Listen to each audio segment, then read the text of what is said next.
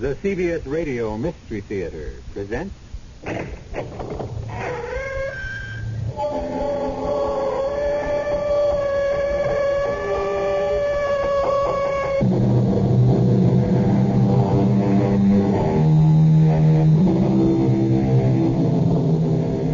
in. Welcome. I'm E.G. Marshall.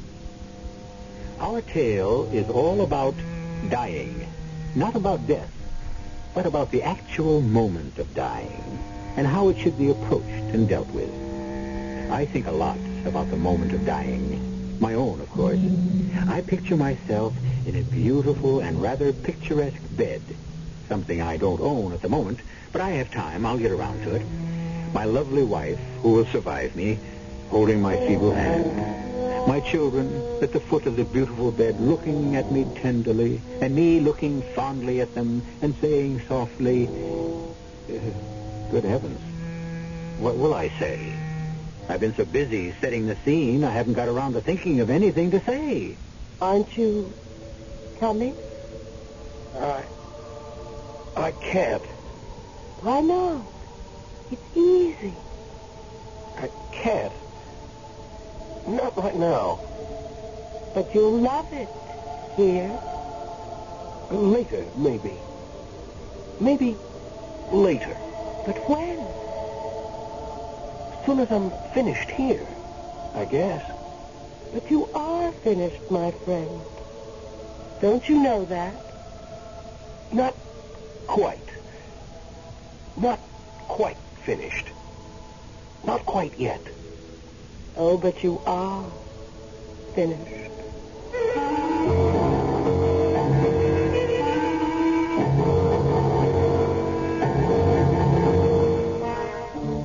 Our mystery drama, Death is So Trivial, was written especially for the Mystery Theater by Elspeth Eric and stars Tony Roberts and Christopher Tabori.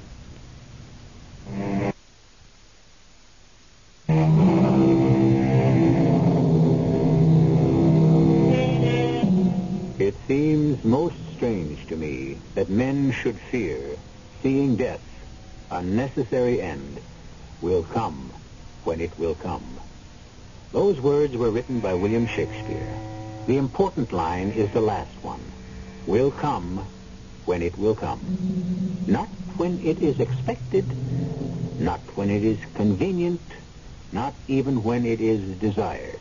No, death will come when it will come, which is the theme of our strange tale. There I was, walking to work as usual, taking deep breaths to expand my lungs, noting the time at regular intervals to be certain I'd arrive at the library on the dot, waiting for every street crossing light when...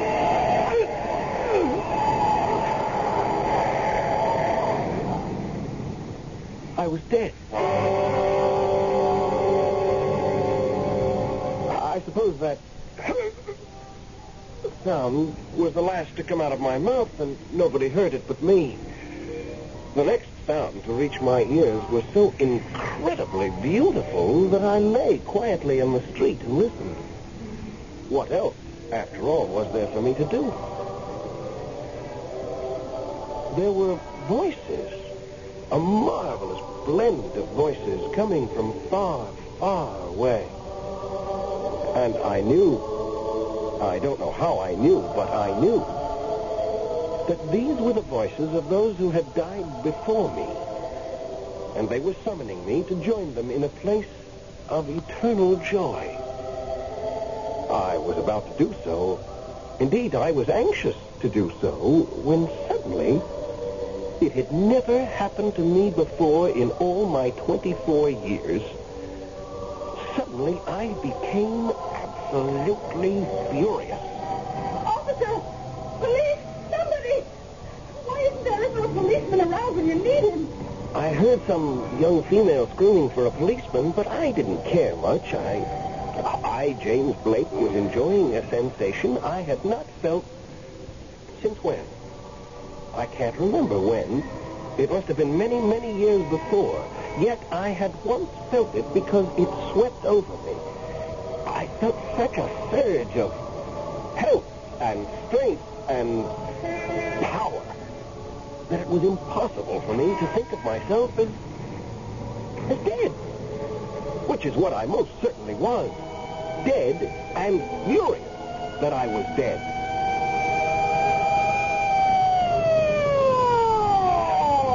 I saw the whole thing. That man driving the car, that crazy man. I saw him. He was doing 60 miles an hour at the very least. He went right smack through the red light. He never slowed down, let alone stop. I think he was drunk. He must have been driving like that. One of those expensive sports cars. I think it was yellow. Yeah, yes, I'm positive it was yellow.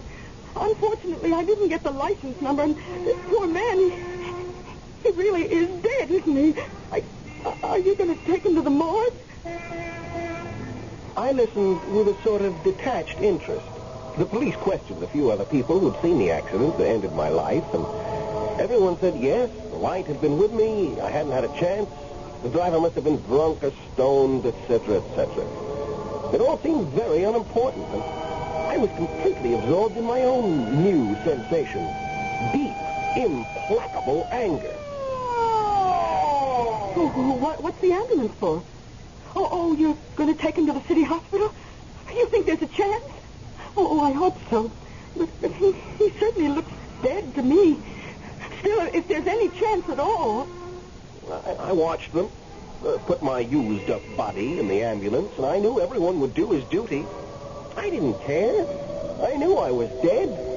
And I was furious. Oh, I certainly hope there's a chance for him. I do hope so. There I was. All alone, somewhere between heaven and earth, without even my body to hold me in place. Then, as the choir dimmed, one small voice, one sweet, small voice separated itself from all the others and spoke to me. What's the matter, Jane? What? Who? You speaking to me? Of course. Aren't you going to join us? I can't. But you'll love it here. Maybe later. Later, maybe. When, James? Soon as I'm finished here, I guess. But you are finished. You know that. But not quite. Not quite finished. Not quite yet. Well, of course, if you want to stay in limbo forever... Is that where I am? In limbo? Well, you're not with the dead, and you're not with the living. What would you call it? Am I a ghost? Of course not. You have to be properly dead before you can be a ghost. I don't know what you are, really. However... if that's the way you want it. Don't go away. Oh, please, don't go away. What do you want me to do? I don't want to live in limbo. Couldn't you sort of stick around a while? What for? I need someone to talk to right now. You're a funny one, you are. What's so funny about me? Most people in your situation, which I might remind you is scarcely unique... can't wait to join us. You keep hanging back. For some reason, I can't fathom. I want to join you, especially now that you and I have met. Well, sort of met. Why don't we really meet? Why not, James? You seem to know my name, but I don't know yours. We don't bother much with names here. When I was alive, they called me Cynthia. What a beautiful name. Cynthia. I do want to join you. Then why don't you? Because I'm so angry. I don't want you to see me for the first time all riled up like this. I'm not like this, really. Never have been. Well, if you want to stay in limbo indefinitely... Cynthia, how can I explain it to you so you'll understand? It's the senselessness. The pure, utter idiocy of it. I don't know why, but suddenly I can't stand it. I suppose because it happened to me. I know people have to die, but not so trivially. Not because somebody ran through a red light. Not for that. It's been known to happen. Oh, Cynthia, I never thought it would happen to me. To die in such a stupid, senseless way. How did you think it would happen? I don't know. But all my life I've been so sensible. Sensible above everything else. Never caused trouble, never got mixed up in anything. Never made waves. You do understand. Of course I do. And now, well, I may not have had much of a life as I look back on it. It wasn't much, but it could have changed. And anyway, damn it, it was mine. And no boozed-up bonehead had the right to snatch it away from me. I'm so mad I could spit. Oh, James. Cynthia, you may not believe this, but right this second I feel more alive than I ever did while I was living. I believe you. There must be other people, people right here in this town who are going to die for no reason at all, just by accident. Cynthia, I can't leave this earth till I stop all these ridiculous deaths. All of them? All of them. I'm going to dedicate my entire afterlife to it. I shall not have died in vain.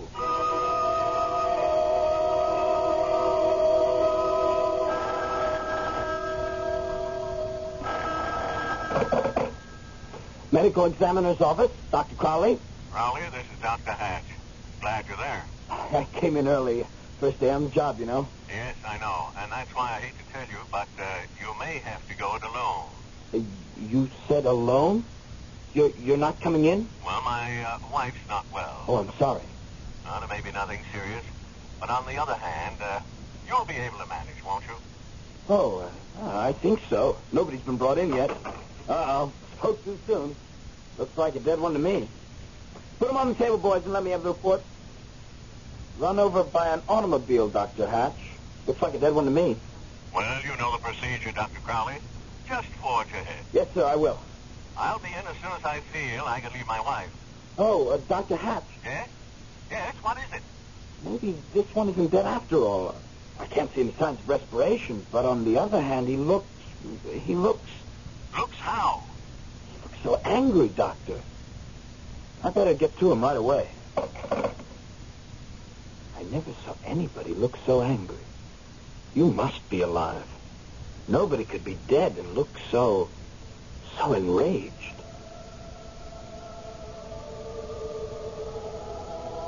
How do you intend to start, James, on your afterlife's work? Well, I haven't quite figured that out. This is all very new to me, you understand. I see a dog trotting along Highway 82. Are you interested in dogs? Anybody. Anything. Where on the highway? You're just getting to the intersection. Jackson Boulevard. That's a terrible intersection. Nobody stops for anybody. I know. Marvelous how you can get around when you've got no body, isn't it? See him? Little white dog, curly tail. Oh, silly little thing. And see that big blue station wagon? It's going to hit him. I've got him. Got him, Cynthia. I've saved him. You'll probably get run over anyhow one of these days. No, he won't. No, he won't. I'm going to keep my eye on him. What about all the others? Them, too. And cats and people and everybody. Oh, Cynthia, why did it take me so long to find out what I was born to do? I could have spent my whole life doing this. Cynthia, my afterlife is going to be 100 times more exciting than my life ever was.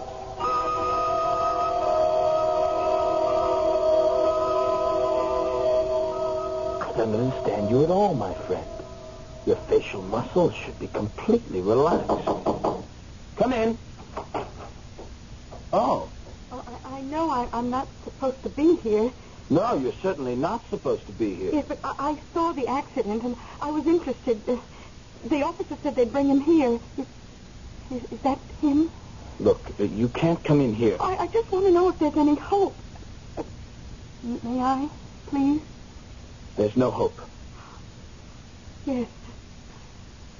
That's him. He's dead. Oh, my gosh. What is it? What? He's moved. He's moved. I didn't see him move. No, I mean when you knocked at the door. I was trying to find his pulse. There wasn't any. His arms were straight down at his side. Now look at them. Of course, his chest, like he was hugging something.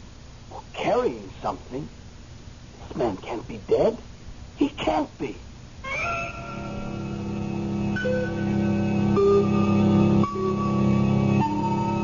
had always thought that at the moment of dying, the soul separated itself from the body and went its own way, while the body stayed behind to be finally disposed of with some degree of circumspection at greater or lesser expense. But what if a particular soul is too stubborn to leave the body it has inhabited for so long?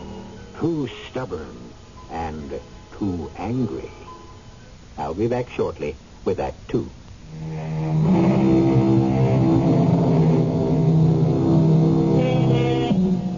Our hero, James Blake, appears to be leading a double life, in spite of the fact that he is dead. His spirit is floating in the ether between heaven and earth, pausing only long enough to save some innocent from accidental demise, while his body lies on a slab at the city hospital, watched with both horror and fascination by a nervous intern and a young girl. He doesn't look mad anymore. Mad? When they first brought him in, he had such a look on his face. You wouldn't believe a person could look so angry. As if somebody had played a dirty trick on him and he wanted to get even. Well, a man who's just been run over. A dead man? You're positive he's dead? His heart isn't beating. He isn't breathing. Well, couldn't he be in a whatchamacallit? Coma? Yeah. Maybe. Or in a shock. Even so, there ought to be some sign of life. Even if it's very faint. Well, there's got to be some reason why he's got his arms across his chest like that. And his hands. I mean, his fingers are bent like he was, I don't know. Like he was sort of cradling something, like he was carrying a baby. Excuse me. Oh, sure. Medical examiner, Dr. Crowley. Dr. Hatchett, Crowley. How's everything? Well, all right. I guess only... Dr. Hatch, the man that was brought in just a little while ago, James Blake, hit-and-run victim. What about him? There's no vital signs, Dr. Hatch. None that I can find, anyway. But there's something... I can't figure it out. He was stretched out on the table, and I was looking for a pulse beat. Both his hands were at his sides, and... Well, I just left for a few seconds. There was someone at the door. And when I got back to him, his arms had moved up to his chest. His elbows were bent. Reflex action, Crowley. Pure reflex. It happened. If you say so, Doctor. Look, I'll try to get in. My wife's still running a fever, but I'll do my best. If you would, sir. But you can manage, can't you? I'll try, Dr. Hatch. And a boy. So long. So long, Dr. Hatch. He says reflex action. I guess that's why he doesn't look angry anymore, too. Reflex action? In his face? Well, there are muscles in the face, you know. Plenty of them. Plenty, believe me. Oh, well, Dr. Crowley, I know you're upset. I'll be all right. I'll manage. Look, while you were on the phone, something happened. What? What happened now? His arms moved. Again? Let me see. Now they're stretched out. Out to the side. Out to the side like he was flying. Oh, floating. Like a free fall with a parachute. Oh, gliding. I think his arms are moving a little, sort of waving. No, they're not. No, they're not moving. Oh? It's not possible for his arms to be moving or waving or anything. Look, Dr. Hatch is going to try to come in. Oh. He said so. He might get her any minute. Meantime, I'll manage. Somehow, I'll manage.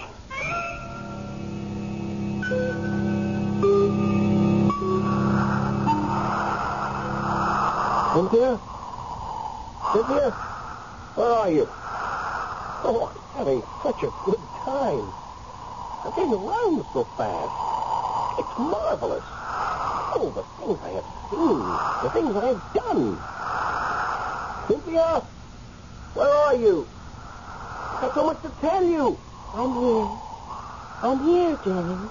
Cynthia, there was a lady at a dinner party, and they were having lamb chops. little tiny lamb chops, and she said, "Oh, my, what a treat, and how delicious," and she picked one up in her fingers, and she started, Cynthia, it went down the wrong way, into her esophagus, and she was choking, and the other people pounded her on the back, and she was turning blue, and I just reached in and pulled out the lamb chop, and she's all right. She was on the point of dying, but now she's all right. That's very nice, James. And let me tell you about the holdup. The one in the bar? You saw it? I'm not sure I saw the same one. Well, this one was in a cheap little bar. This man came in with a gun. He started waving it around like a crazy man, and I thought somebody's going to get killed for sure.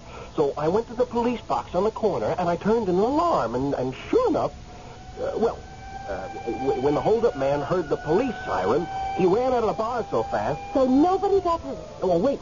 I haven't finished telling you. The holdup man ran down the street, see? And with the police after him, and he turned into an apartment building and started running up the stairs. I guess he was trying to get to the roof.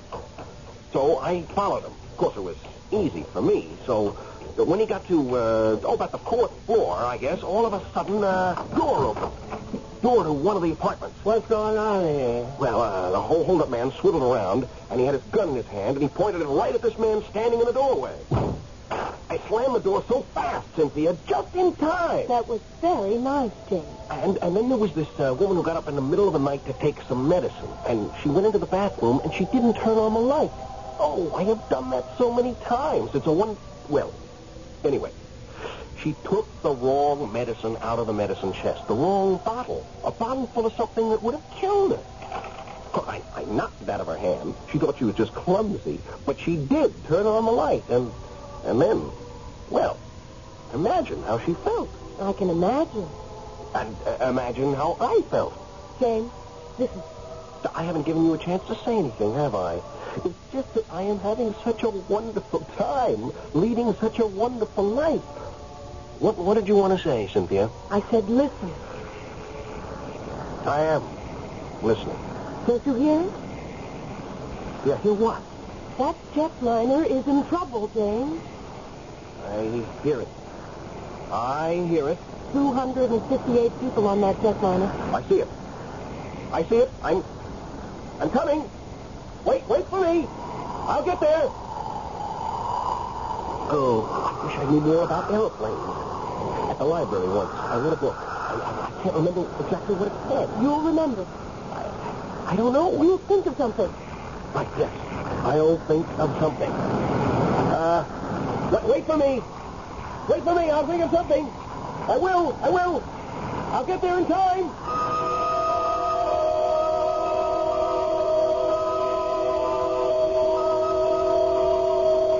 Dr. Crowley, his fingers have been behaving very peculiarly. I know. First he crooked one finger, and then he... I know all about it. I was standing there, too, you know. I saw it all. Well, are those all reflex actions? They've got to be. Haven't they? I guess they do. I mean, what else? Look now. Look at his fingers. Why, they're moving like mad. Dr. Crowley, that's an awful lot of reflex action. Maybe that's Dr. Hatch. I hope so. Hello? Crowley? Dr. Hatch. Is you Crowley? Me, yes. Are you all right? I'm all right, Dr. Hatch. Well, my wife's feeling better. Temperature's down. Oh, that's good. That's fine. I'm so glad. Well, I'll be leaving the house pretty soon. You managing all right, Crowley? Managing? No, in a way. I mean, I'm managing, but I'll be glad when you get here, Dr. Hatch. Well, I'll be there in a little while. Thank you, Dr. Hatch. Dr. Hatch will be here any minute. Everything will be all right. I hope this is right, what I'm doing. It's bound to be, James. I hope... What's this little gadget? It worked! It worked!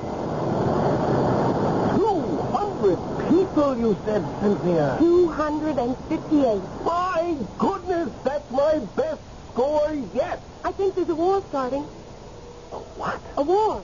Lots of uniforms, guns. Looks like mobilization. Cynthia, I can't handle a war. Lots of people are going to get killed, James.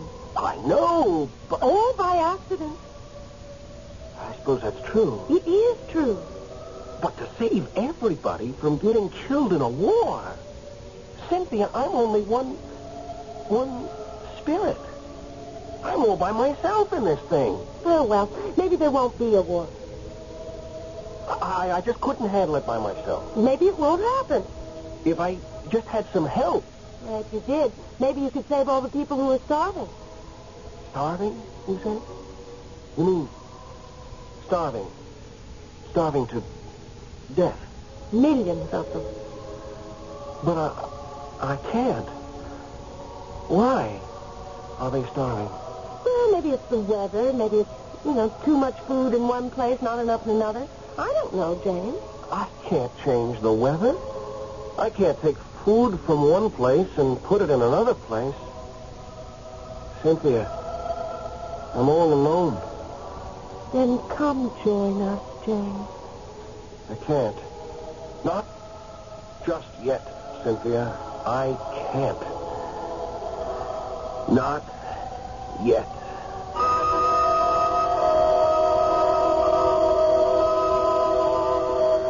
I got a different stethoscope. I thought maybe the other one... He's quiet now. There's no heartbeat. None at all. It wasn't the stethoscope. Oh, he's really dead, all right. For a minute I thought it was me. Thought I was losing my hearing. When I couldn't find any pulse, I thought, maybe I've gone numb. Some fright or nervousness or something.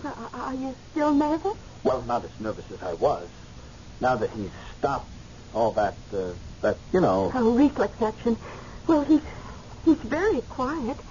Very, very quiet. After all, he's dead. Yes, I suppose he is. You suppose? He is dead. Oh, I know that, but... But what? What? What are you staring at? His face. What about his face? Well, look at it. He looks very... very peaceful. Just like the way he's supposed to look. The way all dead people are supposed to look. I know, but... Look closer. Look at his eyes. Did you ever see a dead person who was crying?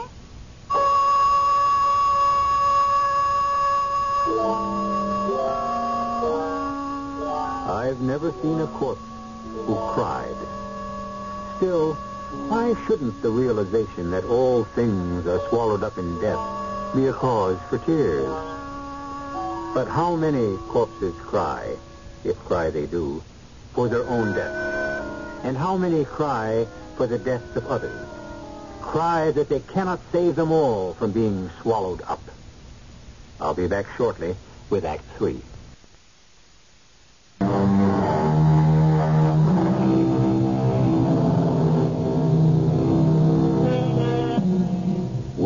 The body of our hero, James Blake, age 24, lying prone on a table in the headquarters of the medical examiner's office at the city hospital, while the spirit of that same James Blake floated through the great spaces between this world and the next, bound on a great mission to rescue all those destined to die as he had died by sheer accident. He hasn't moved for quite a while. And he isn't crying anymore, Dr. Crowley.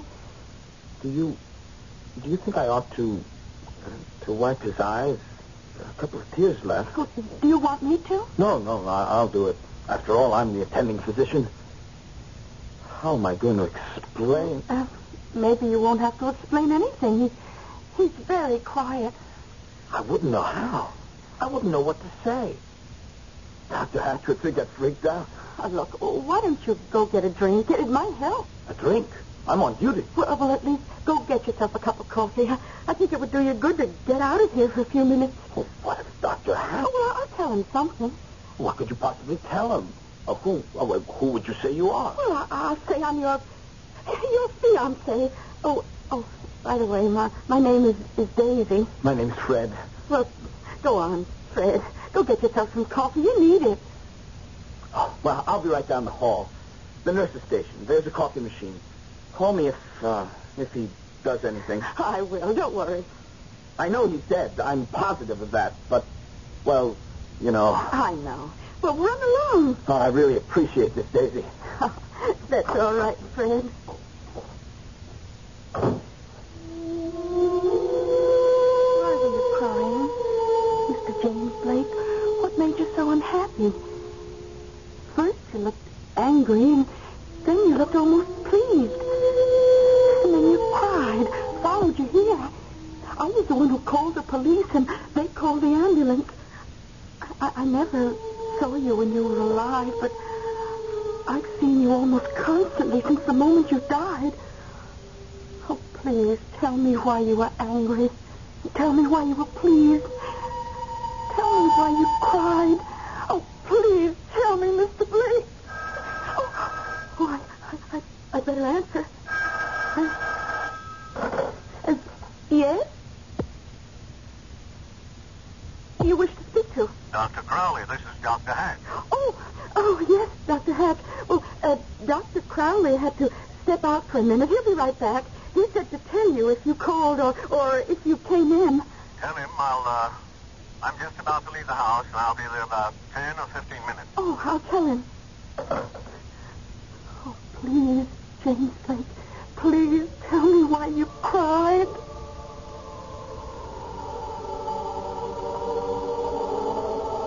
James?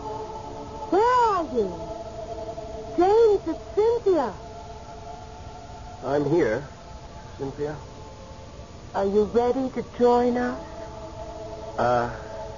No, I don't think so. Not yet. You'll like it here. I still like it here. Sort of. Did I tell you about the stick-up at the bank? No, you didn't. We haven't talked in a long time. Well, this man came into the bank, had a gun in his hand. I kept my eye on him. On the gun, mostly. Because it wouldn't be any of my business if he just took some money, as long as he didn't take somebody's life. Of course. Well, it was just like every stick-up you've ever read about or seen in the movies. The man said, this is a stick-up. And everybody got frightened and simply froze, and the man went to one of the teller's windows, handed the teller a note. They all do it the same way. Then what happened? Well, as I said, everybody got frightened and froze. Everybody did except one old lady. This old lady wasn't frightened, and she didn't freeze. She walked straight toward the man with the gun. She said in this loud sort of a voice, "Just what do you think you're doing? You've got no right to take other people's money, don't you know that? I'm ashamed of you. Ashamed of you." The man with the gun ran out of the bank, and that was that. What about the old lady? Oh, she cashed a check, and then she left. Well, what about the gunshot? Oh, well, I caught the bullets in my hand. It's really quite easy once you get the hang of it. You've done it often? Oh, sure. Crazy people are always shooting up places or defending themselves against people who never meant them any harm or just showing off. James, you sound so sort of tired. Well, it's just that there's so much to be done, and there's just me to do it. It seems so endless. It just goes on and on. Yes, I am tired, Cynthia. Then why don't you stop? Come be with us. I can't. Not just yet. I think of the poor, innocent people, and all the animals. Oh, I hope I don't start to cry again. I will soon join you, Cynthia. Only not just yet.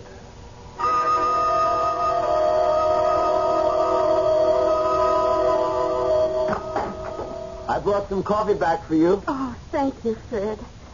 How is he? Oh, he's been very quiet. Oh, Dr. Hatch called. He says he'll be here soon at 10, 15 minutes or so. That's good. He moved his hand. Yeah. Just now, he moved his hand. He's doing it again. He looks as though he's catching flies. I thought you said he was quiet. Well, he was. Oh, there he goes again. He's sort of snatching at things. 3 times? Don't tell me that's reflex action. Not after all this time. Well, then what is it? How do I know? It must mean something. The man's dead. How can it mean something? Oh, I don't know, but I wish it did. I thought for a minute that he was going to cry again. No, he hasn't cried again, but...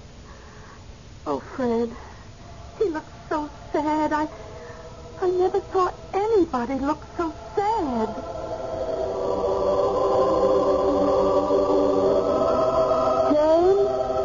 James, where are you? I'm worried about you, James. Where are you? I'm here, Cynthia. Oh, my dear. You sound so tired. That's because I am tired. Tell me what you've been doing. Well, there was this little old couple from Grand Falls. They were shopping for a sewing machine. She thought she wanted a sewing machine. Oh, look at that one, Herbert. Where? Which one? In the corner of that window. How much? I can't see from here. Come on, Fred, darling, don't push me. But you're pulling me. I am not pulling. Oh, what, Father? Oh, look there. Boy, it's a window box. It must have fallen from that window ledge from way up there. Oh, somebody's leaning out of the window. There's a whole row of window boxes, and this one fell from way up there. Oh, Herbert, it could have landed right on top of us. Still disposed for sure. If you hadn't pulled me. If you hadn't pushed me. When I think what might have happened if you hadn't pulled me. You mean if you hadn't pushed me? I didn't push. That was an easy one, of course. They're all easy, as a matter of fact, only there's so many of them. I know. Cynthia, I'll never get around to the wars and the famines. I know. It's too much. It's just too much. I know. Still, I have to do what I can. James, please. There's a man coming out of his house on Birch Street. See him?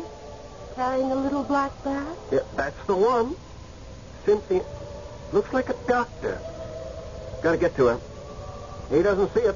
See what? See what, James? James, come back. Come back.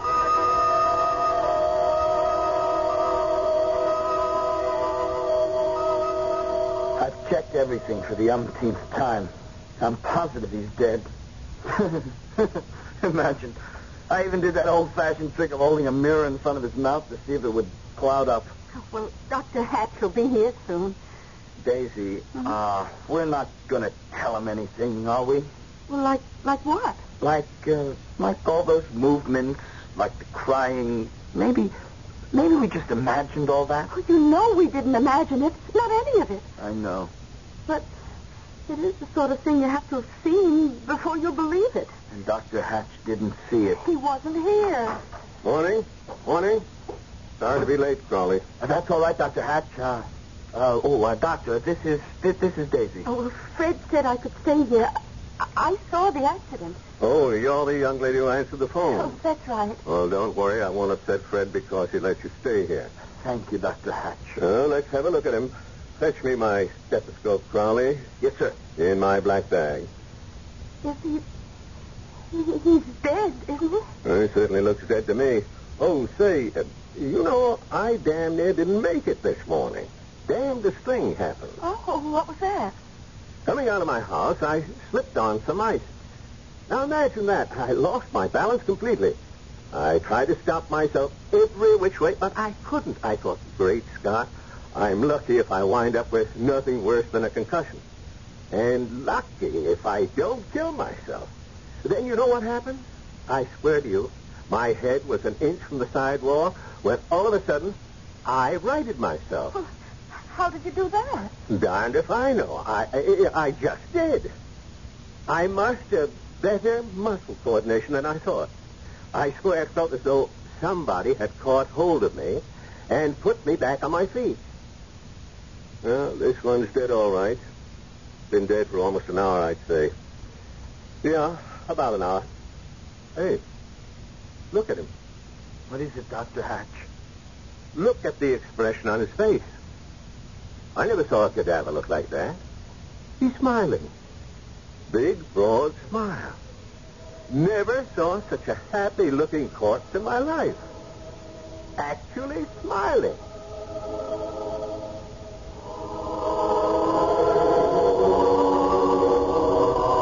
Cynthia? Cynthia? Right here, James. It's wonderful to see you, Cynthia. After all this time. It's wonderful to see you, James. Is this where we're going to live? This is where we all live. It's beautiful. I knew you'd like it. I do like it. Cynthia, I tried. I really did try. I know you did, James. I helped a few people. Yes, you did. But I couldn't do it all alone. Nobody can. Cynthia, imagine a war where no one got killed. Yes. Imagine a world where nobody starved to death. You're smiling. Come along. They're all waiting for you.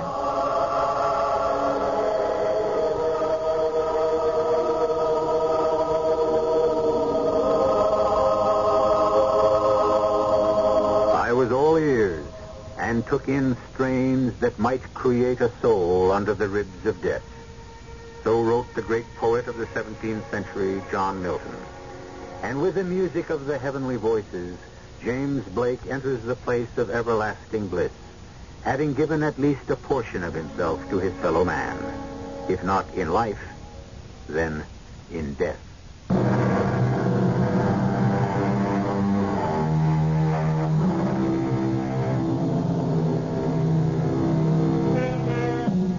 Who knows what happens to us when life has left us?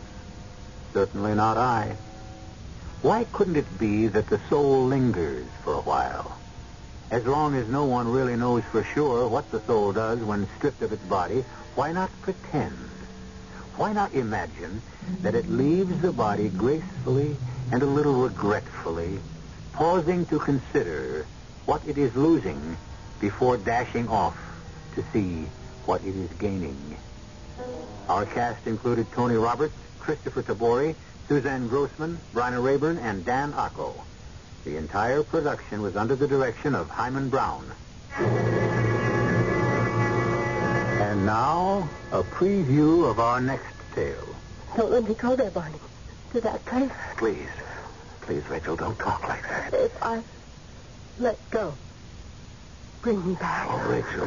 You're so strong, you can do anything. You can do anything. Rachel. Promise.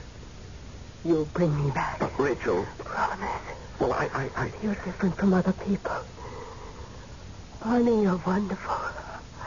I know there are things you can do. Oh, Barney, promise. Well, I promise. And I'll help. I'll try as hard as I can to help. And the two of... Two together, we can do it. We can bring me back. Radio Mystery Theater was sponsored in part by imported Vina Rosé wine. This is E.G. Marshall inviting you to return to our Mystery Theater for another adventure in the macabre. Until next time, pleasant dreams.